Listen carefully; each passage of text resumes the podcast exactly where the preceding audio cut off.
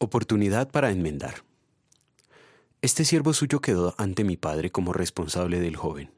Le dije, si no te lo devuelvo, padre mío, seré culpable ante ti toda mi vida.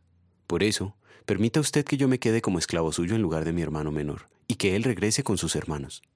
Génesis capítulo 44, versículos 32 y 33. Hoy iniciamos el semestre final de este año y no está de más hacer un alto para meditar en lo que hasta ahora hemos recorrido.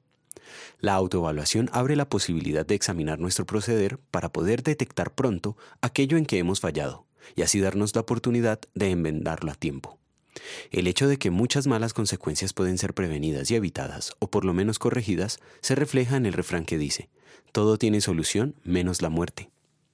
Los hermanos de José, hijo favorito de Jacob, movidos por la envidia, tramaron deshacerse del único hijo de la esposa amada de su padre.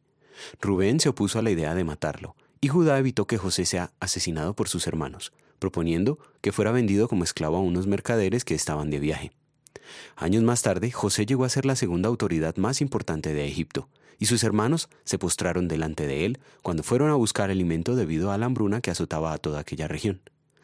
En tal circunstancia, se presentó la oportunidad para los hijos de Jacob de enmendar el pecado que habían cometido contra José, y lo hicieron protegiendo a Benjamín, el menor de ellos, José, al ver el fruto de arrepentimiento evidenciado por sus hermanos, se reconcilia inmediatamente con ellos y los perdona.